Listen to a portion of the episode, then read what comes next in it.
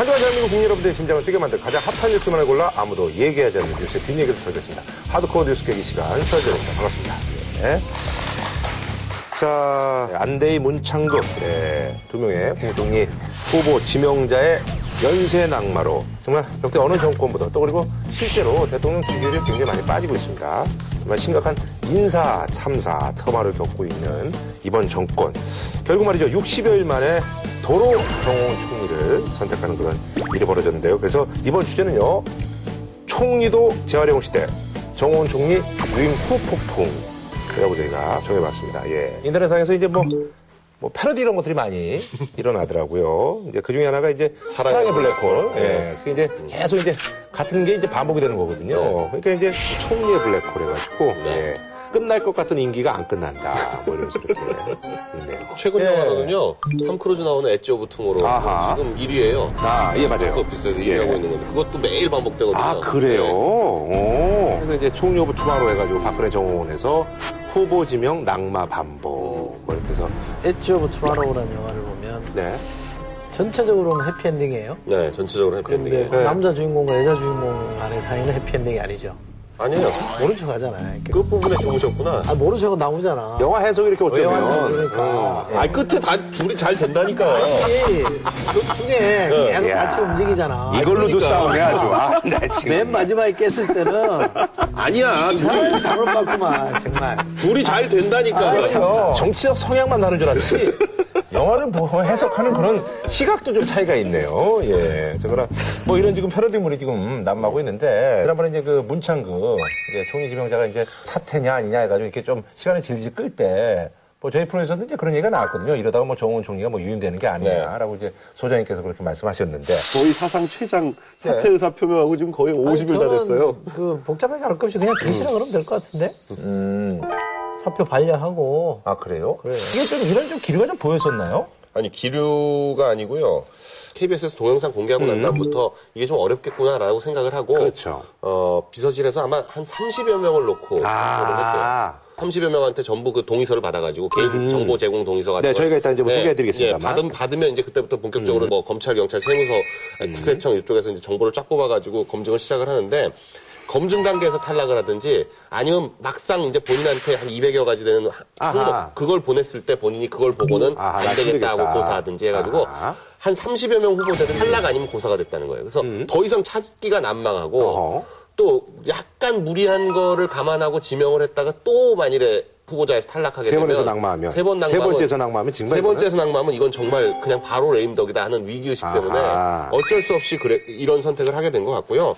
박근혜 대통령조차도 그걸 인정을 했습니다. 시대 요구에 부응하는 분을 찾기 위해 많은 노력을 했지만 결코 쉬운 일이 아니었다. 국민을 결심하는 사람들에게는 거울로 스스로를 돌아볼 기회를 가져다 주었다고 생각했습니다. 그런 시대적 요구에 부응하는 분을 찾기 위해 많은 노력을 했지만 결코 쉬운 일이 아니었습니다. 총리 후보자의 국정 수행 능력이나 종합적인 자질보다는 신상 털기식, 여론 재판식 비판이 반복돼서 많은 분들이 고사를 하거나 가족들의 반대로 무산이 되었습니다. 정원 총리가 뭐 능력이 있거나 아니면 지금 이 사태를 해결하기에 적합해서 일명 유임시킨 게 아니라 다른 사람을 지금 현재 찾기가 힘들기 때문에 유임한 거다라는 거를 그냥 공개적으로 사실 인정을 한 거예요. 흔히 뭐 고육지책, 사람이 없어서 결국 그런 선택을 했다고 보는데 저는 고육지책이라고 안 보고요. 고집지책이라고 봅니다. 고집을 피운 거거든요. 그러니까 막 30명을 찾아봤는데 사람이 없는 게 아니라 별로 찾고 싶은 마음이 없는 거예요. 한 두 명각 새롭게 좀 해보려고 그랬더니 자꾸 야당 도면 안 된다고 그래. 여당 내에서 딴소리 나오니까 에이 그럼 안 해. 나 안 할 거야. 나 원래대로 할 거야. 그러니까 내가 나보고 어떻게 하라 소리 자꾸 하지 마 이제 그만해. 이렇게 끊어버린 거거든요. 박근혜 대통령이 뭔가 지금 뭐 흔히 이제 세간에 서는 말로 하면 심사가 지금 이제 좀 이렇게 마음이 안 편한 거예요. 아니 그래서 이제 뭐 제가 지난번에 이제 뭐 이제 술집 비유했잖아요. 네. 그래서 이제 어 이제 뭐 나 집에 갈게 이러면서 이제 이렇게 일어서려 그러는데 대리 기사가 안 와가지고 그래가지고 그냥, 그냥 앉아야 되겠다 이러면서 그런 경우도 이제 종종 있거든요. 아 대리가 안 와가지고 에이 모르겠다 그냥 오늘 그냥 끝까지 가자 뭐 이런 경우도 있는데. 먹고 가자. 예. 아니 근데 저도 이제 사실은 이 보도를 보고 저는 이제 이분이 좀 유력하지 않느냐. 김문수 전 지사한테 이제 뭐 시선이 좀 쏠려서 김 전 지사 하는 말이 나는 논문도 없고 25년 만에 이제 대학을 졸업해서 그리고 돈에 관심도 없고 난 이사도 두 번밖에 안 해가지고 나는 걸릴 게 없다. 네. 이렇게 얘기한 것 자체가 나 좀 어떻게 좀 발탁해달라라는 그런 적극적인 구애 아니냐 라고 생각을 했는데 뭐 이게 뭐 아니었습니다. 근데 그것도 처음부터 되게 어려운 구도죠. 왜냐하면 김무성 지금 이제 당권 후보로 나오신 분이 내가 추천했다 이런 얘기까지 했잖아요. 아 김문수 전 경기지사를 근데 그게 일종의 됐으면 돼요. 김무성 의원이 추천을 될 일도 안 되게 돼 있잖아요, 지금은. 아, 그래요? 지금은 이제 약간 각 세우고 있는데 아, 김문성 의원 예. 추천인데 맞겠습니까? 게다가 김문수 지사가 자기 강단이 분명하잖아요. 그쵸, 소신이 그쵸. 분명하기 때문에 예. 음. 자기 주장이 있는 사람이에요. 지금 그런 분을 쓸수 있는 계제가 아니거든요. 아하. 그러니까 원래 본인이 꺼내놓은 카드에 대해서는 야당과 여당 일부가 반대하니까 음. 못마땅한 거고 게다가 떡줄 사는 마음도 마음에도 없는데 김치국부터 마시면서 막 들이대고 이러니까 음. 그것도 못마땅한 거예요. 야다 됐다 이제 그만해라. 나 이대로 간다 이런 정도로 정리를 해버린 거기 때문에 음. 여당에게도 가만히 있어라. 쓸데없이 자꾸 뭐 이렇게 뭐 아, 누구 추천하고 뭐 이러지 마라. 나대지 말아라는 메시지를 던진 거고 야당한테도 뭐 총리 후보는 우리랑 좀 협의해달라고 야당이 요청했잖아요. 꿈 깨라. 그것도 나는 안 한다. 대신에 제가 볼 때는 최경환 부총리가 사실상의 총리 역할을 할 것으로 전망할 수 있습니다. 왜냐하면 지금 내각에서 가장 단연 돋보이는 실세거든요.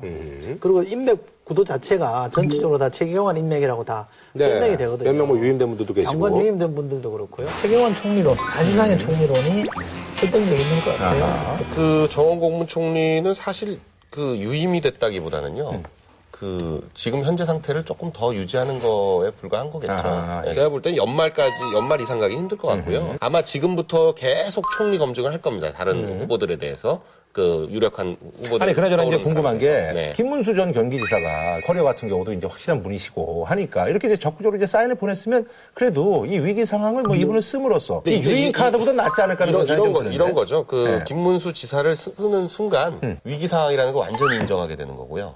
음. 그리고 김문수 지사는 박근혜 대통령의 통제가 전혀 안 먹힐 가능성이 있거든요. 그러니까 위기 상황을 인정하는 네. 것도 되지만 또 다른 위기가 이제 네. 재현될 수 있죠. 통제가 통- 통제가 전혀 안 먹힐 거예요. 내부의 거예요. 스트레스가 이제 또 생기는 거다. 아. 그러니까 그동안은 그냥 외부하고만 싸우면 되는데 아, 예. 이제는 외부 뭐 야당이 문제가 아니라 이, 이 사람하고 지금 아, 이- 추후에 목마가 될 네. 가능성이 있다는 얘기인가요? 그 이를테면 YS 때 이해창 총리. 임명해놓고 넉 달 동안 진, 진짜 막 이렇게 굉장히 스트레스 많이 받았거든요. 김문수 지사는 하여간 그 총리로 딱 임명되는 순간 그냥 뭐 책임을 주던 안 주던 책임 총리가 될 겁니다. 아하. 자립 총리지 자립장 스스로 혼자 섣부리는 총리이기 때문에 아니 그럼 저기 김문수 전. 경기지사는 분명히 이제 저쪽에서 뭐 이제 뭐 비판할 김, 것이다. 아, 김문수 지사도 아니 제가 저- 볼 때는 이거 인사 그 검증 요청서를 쓴 것 같아요. 네, 검증 요청서 썼으니까 아, 그건 당연히 받았을 썼어요. 거거든요. 그 30명 안에 없이. 그러면 바보죠. 그러진 않아요. 그건 당연히 썼고 200개 문화에도 다 체크를 해보니 어. 자기 걸리는 게 하나도 없는 거예요. 그러니까 자신 있는 거야. 아하. 30명이고 50명이고 해봐라. 이렇게 안 걸릴 사람 나밖에 없다. 아하. 그 얘기를 이제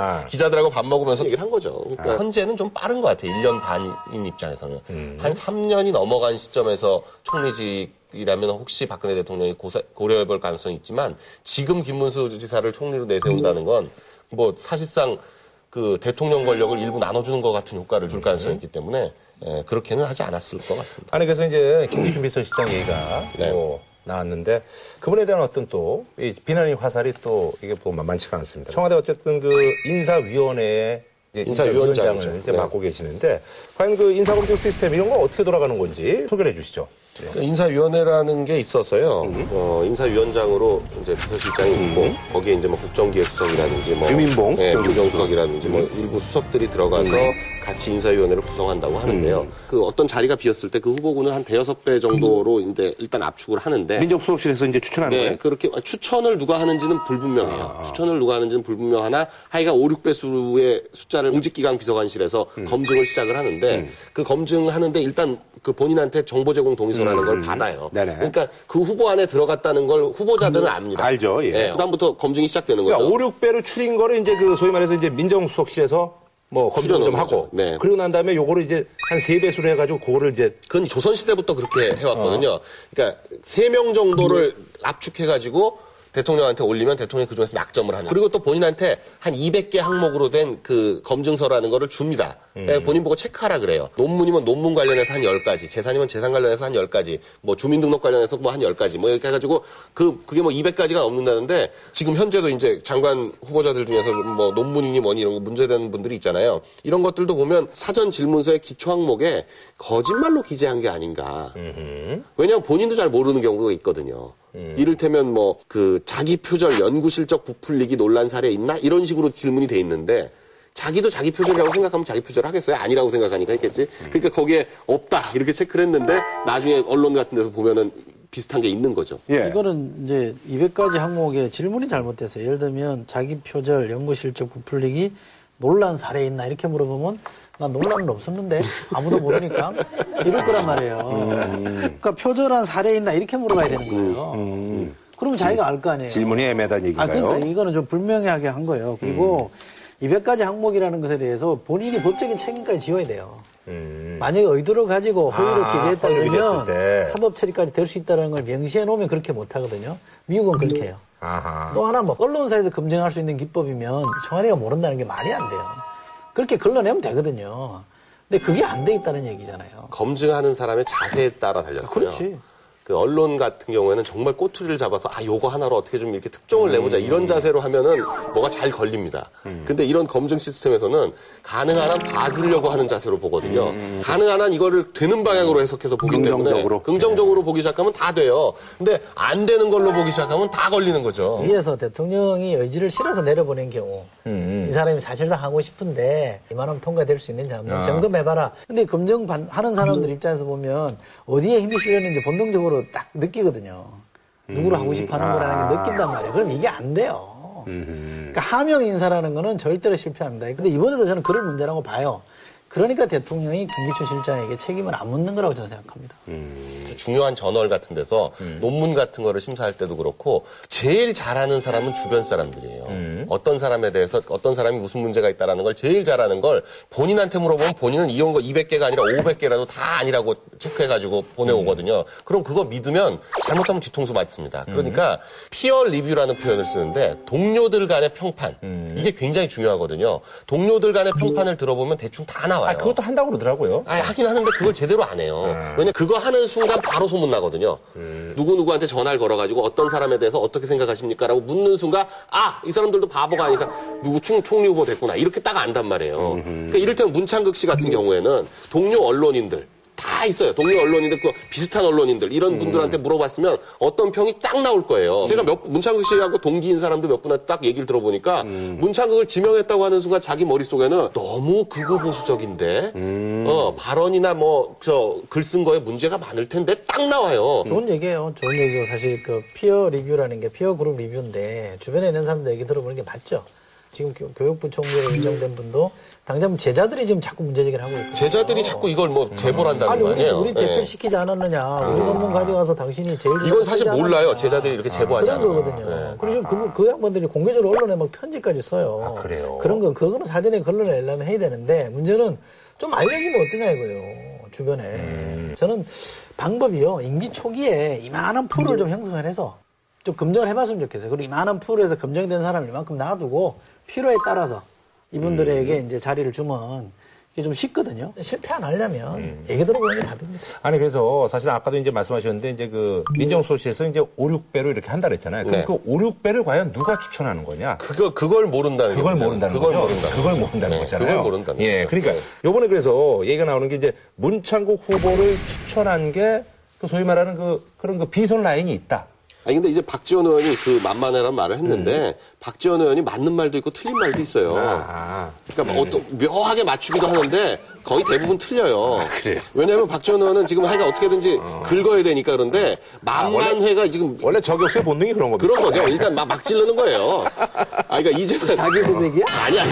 박지원 의원이 실제로 그래요. 틀린 것도 많아. 그 이제만, 이제만 총무비서관하고, 그 박지만 그 동생 네. 박지만 이지 이지 회장하고 음. 그만 만하고 정윤회라고 예전에 98년도에 처음 박근혜 대통령이 국회의원 됐을 때는 그때 비서실장 역할도 하고 이 했던 정윤회 씨는 지금 뭐 하고 계시나요? 정윤회 씨는 지금 공식 공식 직함은 없어요. 아. 공식 직함은 없는데 무슨 포럼 같은 거 한다는 얘기도 있고, 하여간 음. 소문은 무성해요. 소문은 무성한데 그래서 이제 그 소문이 무성한 이 3인을 엮어 가지고 만만회다 이렇게 아하. 이름 작명을 참 잘한 거죠. 아하. 네, 만만회라는 회가 있는 게 아니고요. 무슨 회, 회처럼 들리잖아요. 어. 그이 사람의 그 끝자 따 가지고 만 만회라고 붙인 건데, 근데 이 세 사람의 내부 관계를 조금이라도 아는 사람은 이 셋이서 누구 한 사람을 공통적으로 민다는 건 말이 안 된다는 거예요. 왜냐하면 정윤회라는 분은 박지만 회장을 굉장히 견제해가지고 박지만 회장이 어느 언론에 대고 정윤회가 날 미행한다. 뭐 감시한다. 뭐 이런 얘기도 한 적도 있고 셋이 의견을 통일해가지고 한 사람을 추천할 그런 관계가 아니에요. 우선 한 단위로 묶이는 만만해 하니까 옛날에 저기 제가 인터넷에서 구봉숙으로 활동했거든요. 김보라, 황봉, 노숙자에서 구봉숙. 그런 식으로 이름 따서 만든 거예요. 만만해가 바꾸군요. 그러니까 이제 말을 재밌게 이제 네임을 예. 붙인 거예요. 박 회장 대 정 실장 구도는 대립구도예요. 아하. 굉장히 사이가 안 좋다는 겁니다. 근데 이 정윤회 실장하고 이재만 비서관하고는 가까운 거예요. 왜냐하면 옛날- 옛날에 비서실장 할때 옛날에 같이. 근무했던 스텝이었기 음. 때문에 특수관계라는 거예요. 그러니까 정윤회 실장이 뭔가 아이디어를 가지고 뭐 무슨 청구를 하면 이재만을 통해서 들어가는 거죠. 그러니까 이 라인이 형성될 수는 있어요. 아하. 그러나 여기에 박지만 음, 회장을 말하는 많이 들어갈 여지는 없는 거라서 이 셋을 하나로 묶는 건 무리가 있는 것 같고 그러니까 저격수에 이제 공포탄을 쏜 거군요.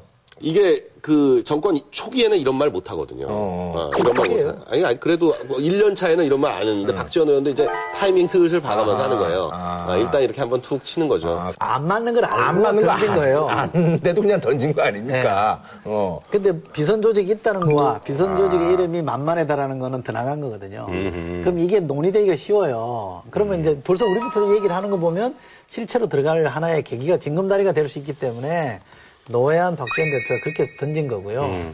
만만해는 아니지만 비선이 있는 것은 그런 것 같아요. 왜냐하면 박관영 전 국회의장이 그런 얘기를 했어요. 야, 그, 뭐, 그, 아니, 그니까, 뭐, 비국 조직 있다. 칠인회가 뭐 그래서 옛날에 뭐 그런다 뭐 이런 얘기도 있고 뭐 목걸이 아니, 그러니까 김, 3인방 김용갑 전 의원은 네. 경향신문하고 인터뷰에서 7인회는 사실상 아무 역할 안 한다. 하는 게 없다 우리는. 네, 우리는 누구 추천하거나 한 사실이 전혀 없다. 그 얘기 듣고 박관영 의장도 이제 그 내부적으로 박 대통령이 가깝게 의논한 사람들은 친인회가 아니고 따로 있다더라. 이렇게 얘기를 한 거죠. 아하. 네, 방송을 있다 통해서. 그랬어요. 근데 그게, 내부적으로. 그게 누구라고 보시는 거예요?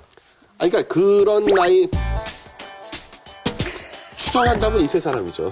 아니, 아니지. 앞에 이재만은 비선이 아니지. 그건 아니죠. 공식선 청와대에 상에서. 있는 예. 거니까. 그러니까 만, 만 라인 하나, 회 라인 하나, 박 회장 라인 하나, 정 실장 라인 하나 따로따로 있겠죠. 아하. 근데 둘 중에 어디가 더 세냐에 대해서는 뭐 이제 대통령만 알겠죠. 나머지 사람들은 잘 모를 텐데 세간의 평가는 요즘, 지금까지는 정 실장이 좀 셌다. 역할을 더 많이 한 것 같다는 게 많았죠. 분은 대통령이 그렇게 신임을 받는데 공직에 이게 안 들어오는 건가요? 공직에 들어오는 순간 이 죽죠. 예. 공직에 들어 본인이 알죠. 죽습니다. 아, 예, 본인이. 타겟이 될 겁니다. 예. 아 그래요. 집중 야당에서 매일 근데- 불러댈 걸요? 아니, 여당에서도 그럴 거예요. 예. 아 그래요. 견디기 어려울 겁니다. 아, 뭐 여기를 무슨 뭐 무슨 수석 자리를 줄 것도 아니고 예, 그럴 그럴 경력은 아니거든요. 뭐 뚜렷한 경력이 없기 때문에 정말 대통령 이번에 대한 총애가 있고 신뢰가 있다 그러면 딱히 딱 정해진 역할을 할 수 있는 자리를 주는 게 맞아요. 그렇게 해서 그 사람의 본인의 활동이 국민적으로 검증이 될 수 있게끔 드러날 수 있게끔 해줘야 이게 이 오해를 덜 사거든요.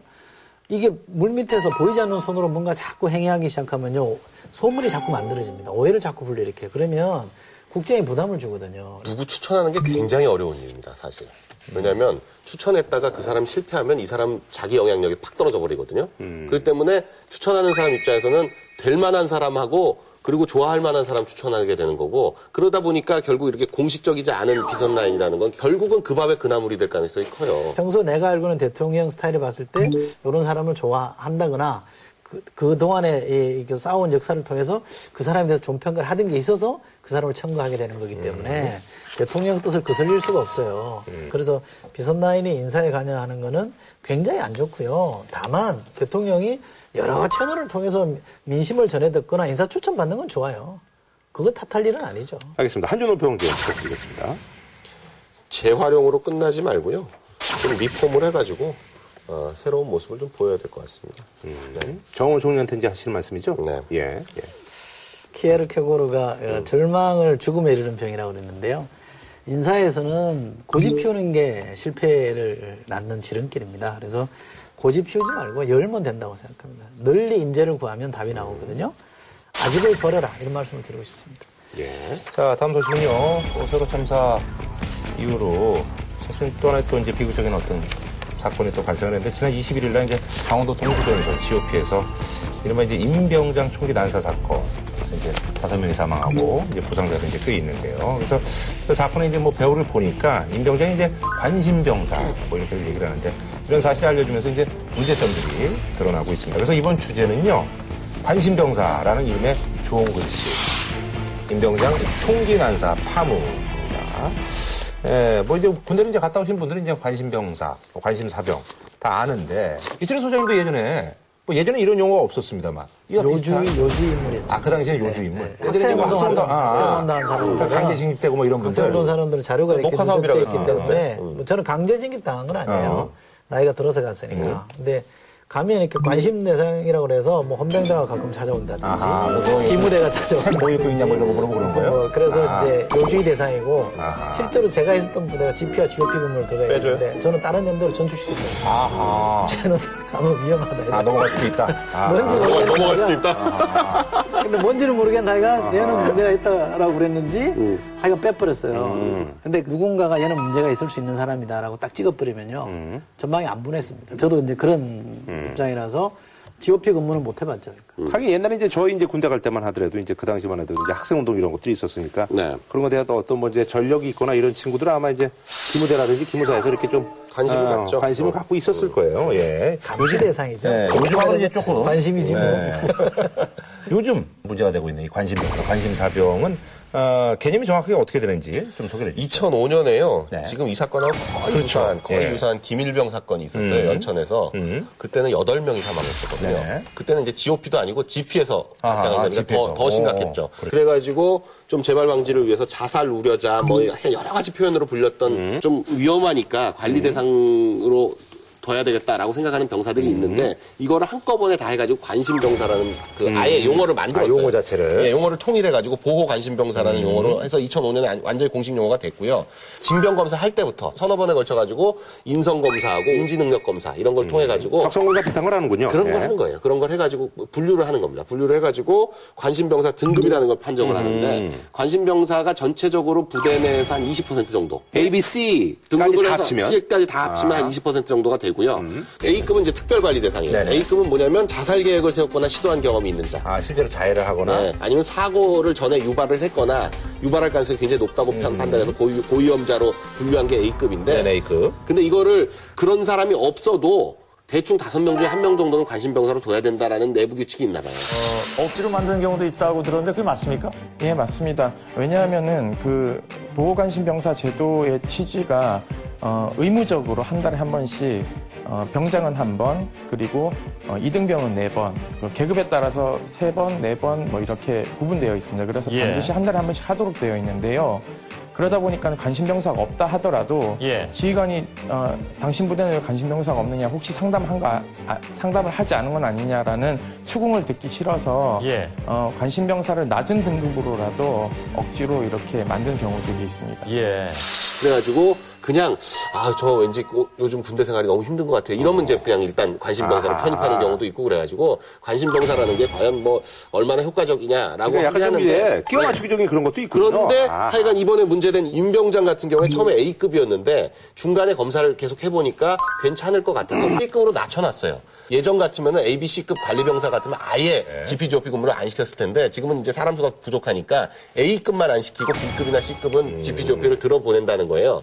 그러니까 GP, GOP는 실탄 수대를 하거든요. 그렇죠, 그렇죠. 그 실탄이 없으면 뭐 사고가 큰 사고가 날 게 없어요. 해봐야 뭐 치고받고 싸우는 거지. 그렇게 큰 사고가 안 나는데 실탄에 수류탄까지 GPGOP는 보급을 하고 그걸 들고 계속 돌아다니고 하니까 이게 위험한 거거든요. 그래서 B급, C급까지 GPGOP를 들어가게 함으로써 이번 일이 발생한 거 아닌가 하는 그런 우려가 좀 있습니다. 우선 이제 그 등급을 나누는 기준이 정말 이게 말도 안 되는 기준이에요. 어, 중점 관리 대상이 B급인데 B급의 결손 과정, 신체 결함, 경제적 빈곤자를 B급이라 한다. 근데 사실 요즘 이혼한 분들이 굉장히 많아가지고 결손 과정이 굉장히 많은데. 아니 그러니까 이게 우선 말이 안 되고요. 여기 있는 사람이면 뭐더 사고 일으킬 가능성이 많다 이렇게 보는 것도 말이 안 되고 그러니까 어떤 환경으로 규정 지어지는 거에 좀 문제가 있다는 얘기죠? 음. 그건 말이 안 되는 걸 갖다 붙인 거고요. 그다음에 이 기준이 제대로 엄격하게 집행이 되느냐 그것도 아니에요. 음. 네네. 그냥 부대 지휘관이 심리학적인 뭐 소양이나 이런 것도 없는 사람이 그냥 정해버리면 되거든요. 아까 말한 대로 부대마다 얼마씩 이렇게 정해놓게 돼 있기 때문에 왜 너그 부대는 관심사병 없어? 그러면 뭔가 관심 없는 것처럼 보인단 말이에요. 그래서 관심사병을 만들어요. 그러니까 만들어야 된단 말이에요. 그 기준도 엉터리고, 그 다음에 관리도 엉터리가 되는 거고, 그 다음에 이게 왜 이제 사고 개연성이 높여지느냐 하면 아까 얘기한 대로 A급 병사들은 못 들어가게 막아놨단 말이에요. 저 같은 사람도 아예 뺐단 말이에요. 그러면 그렇게 시행, 엄격하게 시행하면 되는데 이게 병력이 모자라니까 A를 또 설계하는데 B로 만들어가지고 가요. 그러니까 이분이 이제 그 저, A였다가 B로 임병장이. 이제 A였다가 B로 됐더라고요 보니까. 그런, 그런 거기도 하고. 저는 사실 그 장교를 해가지고 비행단에 있을 때는 저희가 사병이 있었어요. 근데 그 사병이 법무관실에 있는 사병이 당시 공군 참모총장 아들이었어요. 그러면 그런 사람들은 그런 데가 있다니까. 법무관실 같은 데. 와 있고 이러, 이러는데 그러다가 이제 합참을 가니까 합참은 실무자가 중령이고 과장이 대령이거든요. 네네네. 그래서 합참에 있을 때 보면은 뭐 관심사병이 문제가 아니라 어떤 사람들이 있냐면 장포대 대포중 이런 사람들이 있어요. 그러니까 장군 포기한 대령, 대령 포기한 중령 어. 이런 사람들은 그냥 언터처블이야 그냥 아무도 못 건드려. 왜냐면 계급 정년 끝날 때까지 그냥 버티고만 있는 거지. 그런 사람들은 뭐 누가 뭐라 그러건 말건 그냥 아침에 왔다가 저녁에 출 퇴근하고 뭐 완전히 관심사병보다 더 무서운 게 장포대 대포 중이에요. 그러니까 갑자기 본- 뜬금없이 본인한테 대포 주문 갑자기 왜 얘기하는 거? 아니 그런 그런 것도 있다고요. 그러니까 장교라고 해도 장교도 근데 이게 사실요, 이 관심병사 이 제도 자체도, 그래서 이건 이제 원래 비공개로 해야 되는데, 그 옛날에도 우리 저 학교 다닐 때, 야, 너 회충약 받아가라. 이러면, 제 회충이다 그러고 다 소문나는 거 아닙니까? 그걸 쓸거라 야, 약 좀 받아가. 이렇게 되는 게 아니라, 어, 너 회충약 받아가. 이러면 다 아는 것처럼, 이게 사실은 비공개로 운영이 돼야 되는데, 이게 말이 비공개지 다 이제 공개가 된다는. 제가 처음에 이제 군대 늦게 가서 자대 가면 인사계가 나이 많으신 분, 월남전도 참전한 분인데 인사계가 부르더니 여러 사람 있는 데서 이 새끼 말이야 맨날 학생 운동하다가 사고만 친 놈이라고 말이야. 막 그- 그러더라고. 얘 조심해라 이렇게 알리는데 근데 그것도 스트레스예요. 아니, 그래서 이제 관심병사가 비공개가 원칙인데, 아무래도 이제 지휘관이 뭐 이제 이렇게 뭐, 정기적으로 이렇게 뭐, 더 많이 부르고 이 뭐. 관심 병사는 그 매뉴얼에 따르면은 지휘관이 관심을 두고 계속 불러서 뭐 얘기하라는 거 아니에요. 예. 아니 그 중대장은 소대장한테 야쟤 좀 챙겨봐라. 소대장은 분대장한테 야쟤 좀 챙겨라. 그러면 당연히 소문나게 되는 그럼요. 거고 그게 낙인 찍게요. 한번 낙인 찍히면 다들 설설설 피하게 돼 있는 거죠. 그러면 그 사람은 또 고립되는 겁니다. 근데 특히 이번에 임병장 같은 경우는 9월 제대인 거죠. 그러니까 제대도 얼마 안 남았어요. 응, 흔히 100일도, 안- 말하는 100일도 갈, 안 남았어요. 갈참이거든요. 내일 모레 갈참이고 갈참은 떨어지는 낙엽도 조심한다 그러는데 이 친구가 그런 뭔가 대형 사고를 쳤다는 얘기는 뭔가 사연이 있는 거예요. 지금 이제 수사해 보면 나오겠습니다만 그 사연이 뭔지를 좀 알아내야 되는 거죠. 음, 뭐 이제 보도되는 거에 의하면 뭐 이제 그 초소부 벽면에 이제 자신을 이제 비하하는 그런 그림을 보고 뭐 범행을 뭐 결심했다 이런 얘기도 있고 맺힌 게 있는 것 같은 느낌인 거는 맞는 게 음. 지금 다섯 명이나 사망했단 말이에요. 그러니까 이건 조준사죠. 네, 굉장히 조준사격이다. 굉장히 조준한 거 아닌가. 그냥 이렇게 무작정 갈긴 게 아니라 완전히 대놓고 쏜 거 아닌가 같은 느낌이 들고요. 그러니까 이게 참 난감한 게 이런 겁니다. 그러니까 관심 사병이라는 이유만으로 모든 책임을 이 사람한테 그러니까 임병장한테 돌렸거냐. 임병장이 원래 문제가 있었기 때문에 사고를 쳤다 이렇게 하면 이해는 쉬운데 꼭 그건 아닌 거고요. 또 본인이 유서 같은 들 썼는데 알려진 바에 의하면 누구라도 자기 처지였다면 그럴 수밖에 예. 없다. 그러니까 왕따 같은 집단 따돌림이 있었다는 거잖아요. 그러면 지금 이제 억울하게 목숨 잃은 이분들이 또 가해자가 되는 모양새가 돼요. 그래서 김관진 장관도 말 잘못했다가 좀뭐 사과하고 말했잖아요. 김관진 장관이 총기 난사 사건의 원인으로 집단 따돌림을 언급한 것에 대해 사과했습니다. 본의 아니게 집단 따돌림이 사고의 동기가 된 것처럼 오해를 야기하여 유가족 여러분들의 마음을 상하게 한 점 송구스럽게 생각합니다. 그러니까 누가 가해자냐 피해자를 따지고 문제병사와 피해병사 간의 관계로만 다룬다 그러면 이 문제는 안 풀려요. 계속 재발하거든요.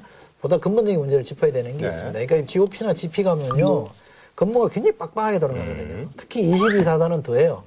22사단은 동부전선인데 이게 꺾여 있는 거죠. 꺾여 있는데 거기가 굉장히 그 위험한 거기가 네. 그러니까 이게 꺾여 있다 보니까 우리 초소가 앞에 가 있고 북한 초소가 또등 뒤에 와 그냥 있는 북한을 있어요. 이게 평행하게 바라보고 있는 게 아니라 이게 약간 경계가 이렇게 돼가지고 이쪽 면은 북한하고 경계고 이쪽 면은 바다의 경계고 아하. 워낙 또 이게 길어요. 한 97km 정도 되는 데니까. 보통 뭐 GOP 초소가 한 3, 400m 간격으로 있는데 여기의 경우는 한 1km 간격으로 있으니까 훨씬 로드가 심한 거죠. 그러니까 병사들이 힘든 겁니다. 많이 많이 걸었던 것 게다가 세월호 참사 이후에 비상이 걸렸잖아요. 외출, 휴가도 못 외박. 다 아. 보내고 막 이러니까 이, 이 친구들이 이제 쌓일 대로 쌓였다 이게 툭 터진 거예요. 근데 되게 이제 용암이 터질 때처럼 단층이 얇은 데로 터지잖아요. 그 가장 조건이 열악한 22사단에 터진 거죠. 22사단 같은 경우는 근무 조건이 조금 더, 더 힘들기 때문에 여러 가지 사건 사고가 좀 많았네요. 84년에 이게 내부 이런 사고로는 역대 제일 큰 사고라고 하는데요. 음. 조모 일병이 내무반에다가 수류탄을 세개 투척하고 총기를 난사한 뒤에 월북을 했는데 아하. 이때 12명이 사망하고 11명이 중상을 입었어요. 굉장히 큰 사고였어요. 큰 사고네요. 예. 치고 넘어가서 그래서 월북, 방송이 나왔어요. 월북해가지고 대남 방송까지 나오고 그랬어요. 네. 그리고 88년도에도 이모 일병이 내무반에서 수류탄 두개 투척해서 두 명 사망하고 이게 이제 두명 22사단에서 이거 다 같은 있었죠. 예. 22사단 사건입니다. 가장 최근에 큰 사건은 2012년 10월에 북한군 병사가 아무 제지 없이 그냥 경계 지역을 다 통과해가지고 내무반을 문을 두드렸어요. 노쿠기순. 그게 노쿠기순인데 그 철책 다 통과하고 그거 하는 동안에 도대체 어떻게 발견을 못했냐 어떻게 내무반 문 두드릴까지 몰랐냐 해가지고 누구세요? 북에서 네. 왔어요? 뭐 이런 거 아니에요? 그거예요. 그 라면 끓여주고 했다는 거 아닙니까? 예. 근데 이제 여기가 사실은 그동안 이제 사건 사고가 굉장히 많아서 사실 그래서 이제 부대 이름도 이제 바꿨다고 그러네요. 네, 옛날에 뇌종 부대였다가 어. 이 이름이 뇌종 그러니까 뭐 뇌와 관련된 병처럼 들리고 막 그래서 근데 이 뇌종의 원래 뜻은 뭐예요? 이게 좋은 뜻을 갖다 붙였을 거 아니에요? 종을 번개가 쳤듯이 종을 친다. 아, 번개같이 종을 친다. 통일의 종을 맨 먼저 치는 부대다. 네, 요, 렇게뭐 모양도 종 모양의 옆에 아, 번개가 그래, 이렇게 같아요. 예, 그게 뇌종 번- 부대였어요. 번개 내자에 정종자거든. 어, 부대 이름으로는 나쁘진 않은데. 근데 뇌종량 할 때 그 뇌종이 돼가지고 그러니까. 이름을 바꿨는데 율곡 부대로 바꿨어요. 왜 율곡이냐? 22사잖아요. 22. 아, 그래서. 22가 율곡이 된 거예요. 나는 뭐 율곡 2에 뭐 10만 양병설 뭐 이래가지고 거기에 뭐 그런 거죠. 하여튼 그냥 22에서 그 22에서 율곡이 됐어요. 아. 그 영화배우 송중기가 이 부대에 있다는 거죠. 어. 아, 근데 사실 이제 언론의 이제 보도 형태 자체가 이제 뭐 사실 이제 너무 이제 경쟁을 많이 하다 보니까 그래서 뭐 임병장 집도 노출이 되고 뭐 여러 가지 또 오보들도 많이 좀 있었어요. 다른 오보는 뭐 그렇다고 치더라도 임병장 집 노출한 건 이건 좀 너무 좀 과하죠. 예. 임병장 집에 가가지고 그 집을 노출해서 얻을 수 있는 게 아무것도 없어요. 그 집 앞에 그냥 생수통 하나랑 우유 놓여져 있다는 거 그거 확인한 것밖에 없는데 그 워낙 이제 뭐 경제 보도 경쟁 하다 보니까 뭐라도 하나 하나면이라도 더 나오려고 그냥 그 집을 들이비춰버린 거예요. 근데 동네 사람들이 사실 임병장이 거기 살았는지 어쩐지도 모르는데 요즘 이제 모르는데 이웃 간에 어떤 뭐 이제 네. 사실 소통이 잘 안 되기 때문에 사실 뭐 얘기만 하면 잘 모르는 건데. 네. 뭐 얻은 것도 하나도 없는 데다가 뭐 괜히 임병장 그 가족들만 피해를 받는 이런 거죠. 사고만 터지면 그 방송은 막 시청률 경쟁하니라고 막 그 해대고요. 또 신문이나 통신은 속보 경쟁하니라고 막, 막 뒤지고 다니거든요. 근데 속보와 시청률 경쟁이 지나치면 사고가 납니다. 좀 자제할 필요가 네. 있어요. 예. 자, 한 줄로 평좀 부탁드리겠습니다. 저는 뭐 이유가 아무리 많다고 하더라도 누군가를 살해해야 할 이유는 뭐 세상에 없는 거거든요. 그러니까 그 이런 극단적인 선택이 네. 되지 않아야 되는데 안타깝습니다. 군인이 동료나 상사를 살해하는 행위를 영어로 프레깅이라고 그런다 그래요. 프레깅이라고 하는 거는 이 프레그라는 세열 수류탄에서 나왔답니다. 그러니까 베트남 전쟁 때 가혹행위를 하거나 차별하는 경우에는 문제 병사들이 그런 행위를 했다 그래서 프레깅이라고 그러거든요. 그러니까 문제는 뭔가 차별이 있거나 정상적이지 않는 관계 때문에 이게 발생하는 거라고 그러면 개인의 잘못으로 돌리지 말고 이게 병행의 문화거든요.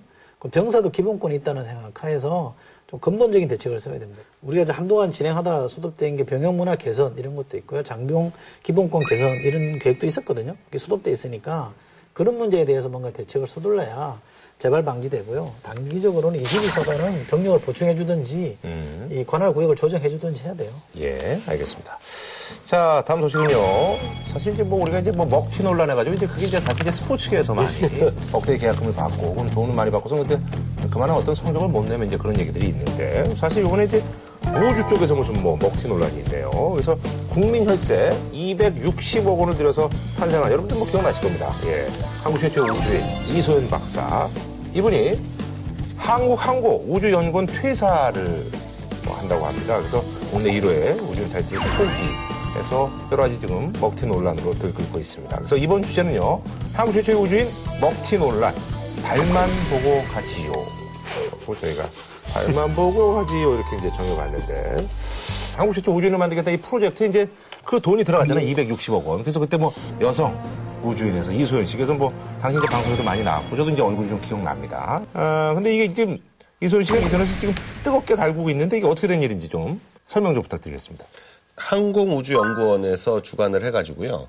2005년 11월부터 2008년 6월까지 이제 우리나라에서도 우주인을 만들자. 그렇죠. 이런 프로젝트를 했는데 그때 이제 보통 다른 나라는 우주인을 뽑을 때 군인이나 아니면 항공우주 관련된 사람 뭐 이런 식으로 뽑는데 우리는 대국민 공모를 했어요. 그렇죠, 예. 그래가지고 뭐 당시 몇만 명이 아마 지금 응모를 해가지고 그 중에 뭐 전공 이런 거 안 따지고 3만 6천 대. 그래가지고 남자 한 명 예비로 여자 한 명 이렇게 남자는 이제 고산, 고산 씨 예. 예비로 이소연 씨를 예, 이소연 씨. 선발을 했죠. 근데 고산 씨가 거기서 무슨 뭐 문제가 있었을 거야. 고산 아마. 씨가 러시아에서 훈련을 네. 받는데 규정 위반을 했어요. 그러니까 거기는 자료 같은 거를 가지고 나오면 안 되도록 돼 있고. 거기는 그 비밀일 거 아니에요. 근데 이제 뭐 가- 자료를 한 번 가지고 나왔는데 그래서 제재를 받았는데 다시 또 한 번 가지고 나 오는 바람에 그쪽에서 아예 자격을 박탈시켜 버렸어요. 아하. 고산 씨 그 당시 뭐 하는 분이었어요? 고산 씨 그때 삼성전자 다니고 있었던가 뭐 그랬던 것 같은데요. 근데 그 양반은 왜 그랬대요?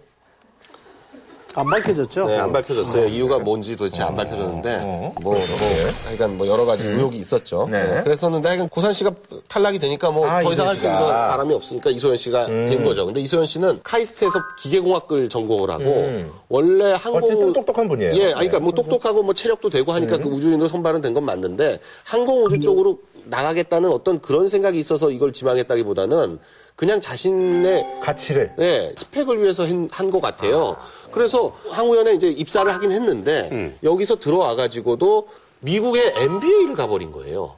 아하. 경영학 전공을 한다고. 근데 그때만 하더라도 이제 어쨌든 간에 그 항우연을 퇴사를 하자 아, 건안 아- 하고? 퇴사를 안 하고 MBA를 간 거예요. 그러니까 어. 항우연에 휴직을 있었어요. 하고? 휴직을 하고 갔는데 이번에는 MBA를 아예 계속 마치기 위해서 그 항우연을 자기 퇴사하겠다. 아하. 이런 거예요. 근데 이분이 미국 MBA를 가가지고 아니 이게 오- 근데 재미교포 의사하고 사귀어가지고 아. 재미교포 의사하고 결혼을 했어요. 아, 그렇게 됐군요. 그러니까 항우연 입장에서는 260억 원 들여가지고 우주인 하나 만들어 놨는데 그런 우주인 출신의. 최초의 MBA. 네, 우주인 출신의 MBA. 최초의 MBA. 네. 근데 우선, 우선은 우주인이라는 말 자체가 좀 말이 안 되는 말이고요. 우주인이 어디 있습니까? 다 지구인이죠. 그죠? 우주 비행사. 영- 영어로 이제 탔던 사람이죠. 에, 에스트로넛이라고 하는데 예. 에스트로넛을 그냥 우리가 우주인이라고 번역하는 그러니까 거죠. 예. 우주인은 아니고 256억을 들였다는 거 아니에요, 그죠? 256억을 들였는데 그게 이 사람 그냥 우주선에 태워가지고 한번 달나라 갔다 오기 위한 것만은 아니잖아요. 달도 안 갔어요. 그냥 여기 지구 궤도를 일주일 돌고 막그 우주 정거장, 예. 우주 정거장이라는데 한 열흘간 머물렀다는 거 아니에요. 근데 중요한 거는 이 프로젝트를 통해서 우리가 항공 우주 산업에 대해서 좀 도전해야 된다 이런 문제의식을 갖게 하고 국민들한테도 이게 사실 많이 홍보가 됐잖아요. 그런 거로 생각하면 일단 이 사람이 먹튀라고 말하는 건 좀 잘못된 거다. 그리고 256 이상만 이 양반이 먹고 들고 튄 것도 아니잖아요. 그잖아요. 그 프로젝트에 들어간 돈이잖아요. 그렇게 저는 아다 이거예요? 저는 그게 이해하는 게 맞고 이 사람도 사실은 2년이라는 규정을 지켰잖아요. 의무 왜냐면 의무 복무 기간이 있었는데 그건 지켰어요. 했어요. 예. 그리고 다니면서 한 260여 회에 강연을 열심히 다녔다는 거 아니에요? 라디오도 출연하고 뭐 이랬다는 거예요. 그런데 이 양반이 강사 되려고 우주선 탔던 건 아닐 거 아니에요. 그잖아요. 그러면 이 사람에게 뭔가 좀 개인의 비전도 살릴 수 있는 그런 그림들을 국가가 제시를 했어야 되는데 그걸 못한 거기 때문에 양반도 답답한 거지. 그러면 다른 꿈을 그려보는 것도 저는 개인의 인지상정으로 당연하다고 봐요. 그러니까 저는 이렇게 미- 먹튀라고 비난할 일은 아니라고 보거든요. 두 분의 어쨌든 의견은 뭐 이제 개인의 선택이니까 존중을 해줘야 된다. 아니요, 좀뭐 존중, 저는 뭐 존중까지는 모르겠고요. 그, 이분이 선발하기 전에 인터뷰를 한 걸 보더라도 돈도 많이 벌 수 있을 것 같다. 자기, 자기 만일에 우주인 되면 광고 많이 찍을 것이다. 이런 인터뷰를 했었어요. 그러니까 이분은 그러니까 그 우주인으로서 국가에 봉사하려고 이거에 그런 사명감보다는 네, 그런 건 아- 아. 그런 사명감을 갖고 여기에 응모한 게 아니에요. 그러니까 뽑을 때 아, 제일 잘못 뽑았다는 얘기죠. 애초에 잘못 본 거예요. 뽑을 때 군인을 뽑든지 아니면 항우연 연구원을 뽑아가지고. 그러니까 왜냐면 이거 굉장히 소중한 경험이거든요. 우리나라에서 유일하단 말이에요. 이 우주 공간에 가가지고 이런 실험을 하고 이런 경험을 가졌다는 건 그걸 항우연에서 활용을 해야 된다고요. 근데 그 이 사람이 이렇게 MBA로 한다고 미국으로 쑥 가버리면 그럼 국가에서 이렇게 돈 들여서 키워놓은 게 무슨 의미가 생기냐고요. 그러니까 처음부터 그런 사람을 뽑았어야 되는데 뽑기부터 잘못 뽑았다. 홍보 효과와 더불어서 계속 가려면 지금 얘기한 대로 항공우주연의 연구원이나 군인이나 이런 사람들 뽑았으면 될 일인데 처음부터 좀 생각이 짧았다는 점에 대해서 난 동의해요. 그런데 그렇다고 하더라도 이 친구한테 모든 거를 책임을 밀어서 할 때 인터뷰 돈 많이 벌고 싶잖아요. 젊은 친구가 뭐 그런 얘기 못 하겠어요. 근데 그거 가지고 애초부터 헌신할 자세가 안 돼 있다. 이렇게 말하는 거는 너무 좀 과하다는 생각이 들어요. 그래서 아까도 말씀하신 것처럼 그 뭐 가가린이라든지 네. 암스트롱 이런 사람들은 다 이제 뭐. 군인이고 뭐 이랬었잖아요. 음, 네. 그렇죠. 외국은 어떻게 뽑아요? 예. 그러니까 미국 같은 경우에도 뭐 최초 우주인들뿐만 아니라 그 이후에 대부분의 우주인들이 공군이나 해군 출신이에요. 그리고 특히 비행사들.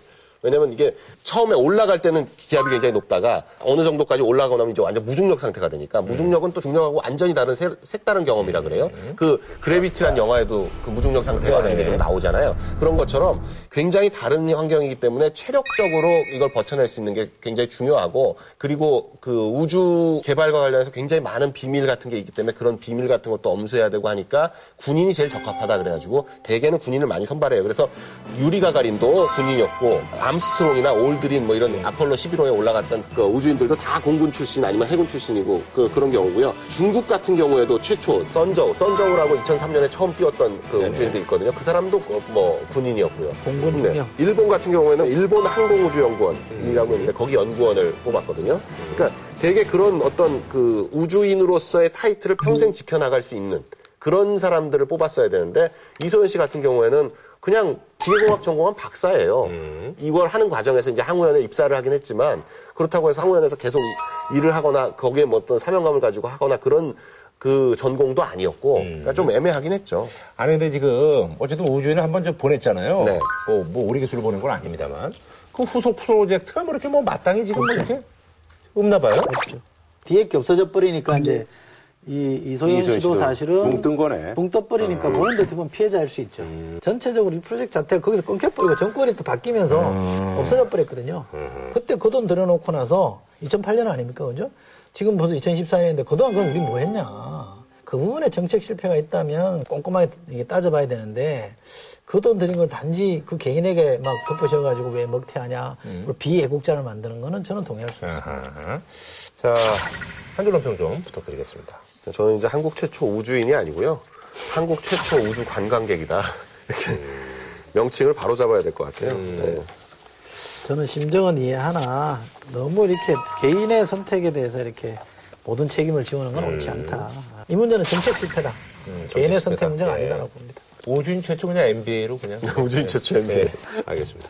자, 저희는 다음 주에 찾아뵙도록 하겠습니다. 고맙습니다.